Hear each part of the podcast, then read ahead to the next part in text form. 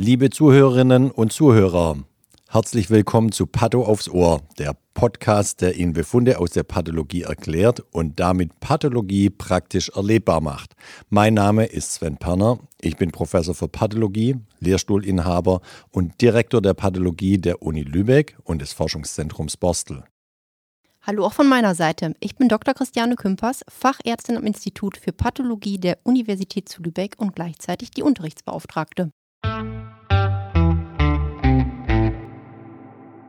Hallo zusammen zu Folge 1 unseres Podcasts im Rahmen des Themengebiets Anpassungsreaktionen besprechen wir am, äh, am Rahmen der Prostata die Hyperplasie. Wir haben hier einen Befund. Ähm, das Material wurde uns aus unserer hauseigenen Urologie übersandt von einem Mann, äh, der 1947 geboren ist. Die Kliniker haben uns über ihren Anforderungszettel die klinische Diagnose und Fragestellung wie folgt übermittelt: BPH, maligne Zellen? Fragezeichen. Hinter der Abkürzung BPH, Charlotte, was versteckt sich dahinter? Also das weiß ich, benigne Prostatahyperplasie. Ja. Das ist nämlich nicht immer so easy mit den Abkürzungen. Nicht immer so easy, aber wenn sie aus der Urologie kommen, da haben wir es mittlerweile kapiert, was BPH heißt. Das steht bei den Urologen für benigne Prostatahyperplasie.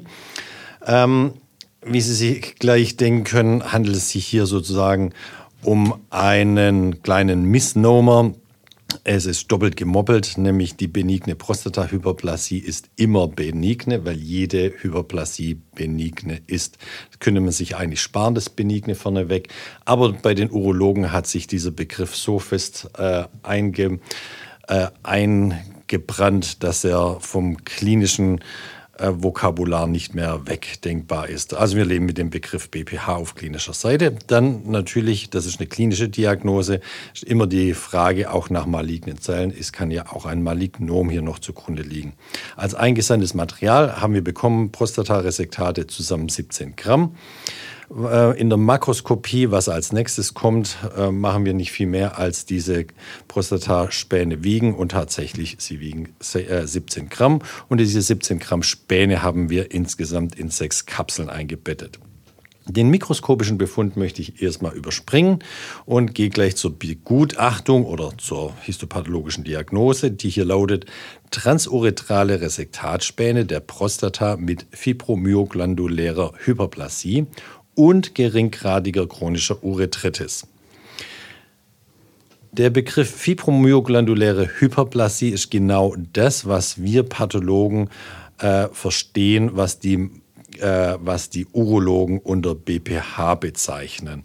Und eine geringgradige chronische Urethritis konnten wir auch noch diagnostizieren, nämlich wie Sie alle wissen, die äh, Prostatahyperplasie wird therapiert, indem sie von innen über die Uretra von innen ausgeschält wird. Und deswegen ist die Prostata äh, in dem Bereich eben auch von Urothel überkleidet. Und typischerweise haben eben Männer mit einer äh, BPH einer Hyperplasie eben auch oft eine chronische Entzündung der Harnröhre, dem der Begriff der chronischen Urethritis zuzuordnen ist.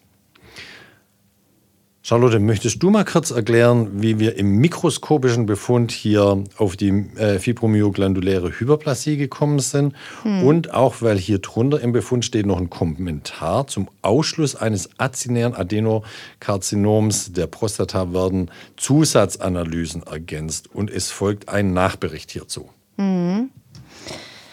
Also es ist jetzt auch nicht ewig her, dass ich mal studiert hätte und ähm, ich fand auch immer im Studium diese Begriffe in der Pathologie sehr umständlich, diese lang zusammengesetzten Begriffe, wo man sich immer überlegen musste, was ist denn das jetzt? Also fibromyoglandulär muss man sich mal überlegen, was da drin steckt. Fibro ist einmal irgendwie Bindegewebe, Myo sagt immer was zu Muskel und glandulär sind eben Drüsen. Mhm. Und da steckt ja. schon, wenn man sich das einmal so überlegt, viel drin, nämlich einmal irgendwie Stroma und gleichzeitig Drüsenkomponente.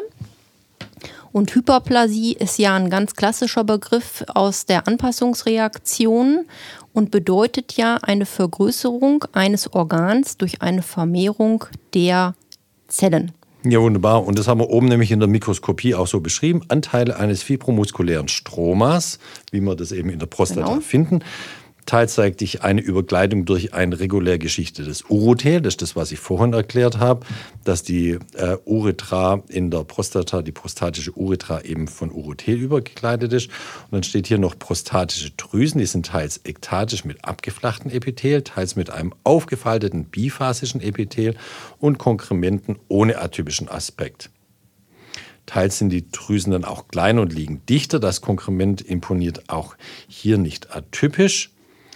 Teils mhm. ist das Stroma knotig verändert und hier zellreicher. Das genau. sind unsere Begriffe für die Hyperplasie. Genau. genau. und da haben wir das nämlich drin. Also das Stroma, das knotig verändert ist und zellreicher ist, zeigt eben an, dass die Stromazellen vermehrt sind.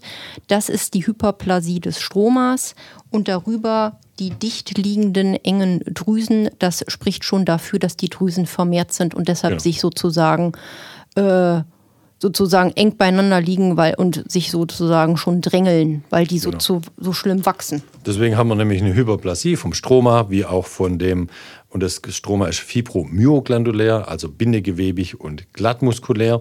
Und die äh, Drüsen dazu, deswegen haben wir das, die fibromyoglanduläre Hyperplasie. In dem Befund steht aber auch noch, teils sind die Drüsen dann auch kleiner und liegen dichter.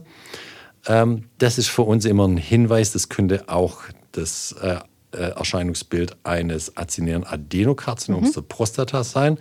Das können wir ja manchmal ohne Zusatzanalysen, also in diesem Fall hier die Immunhisto, nicht so ganz 100 Prozent nur am HE-Schnitt auseinanderhalten. Und deswegen zur Sicherheit und wenn wir auch die Möglichkeit haben, äh, haben wir hier noch Immunhisto angeschlossen äh, und werden berichten darüber in einem Nachtragsbefund. Genau. Welche immunhistochemische Analyse haben wir gemacht? Hier steht PIN-Cocktail. Der PIN-Cocktail heißt, das ist ein Cocktail von Antikörpern. Das sind mehrere Antikörper gegen die Basalzellreihen und gleichzeitig noch ein Antikörper gegen AMACR. Das ist ein Enzym aus der Fettsäure, äh, des Fett, äh, Fettstoffwechsels.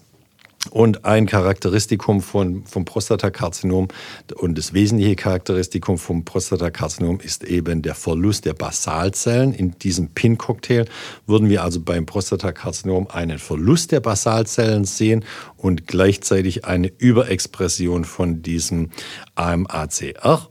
Und wenn ich mir dann den Nachtragsbefund anschaue, dann schreiben wir hier dass die kleinen und dicht liegenden Drüsen eine erhaltene Basalzelllage haben und keine Expression äh, des luminalen Epithels von AMACR. Und damit haben wir dann auch noch die im ersten Befund beschriebenen kleinen, dicht liegenden Drüsen eben ausgeschlossen, dass hier noch ein azinäres Adenokarzinom der Prostata vorliegt. Mhm.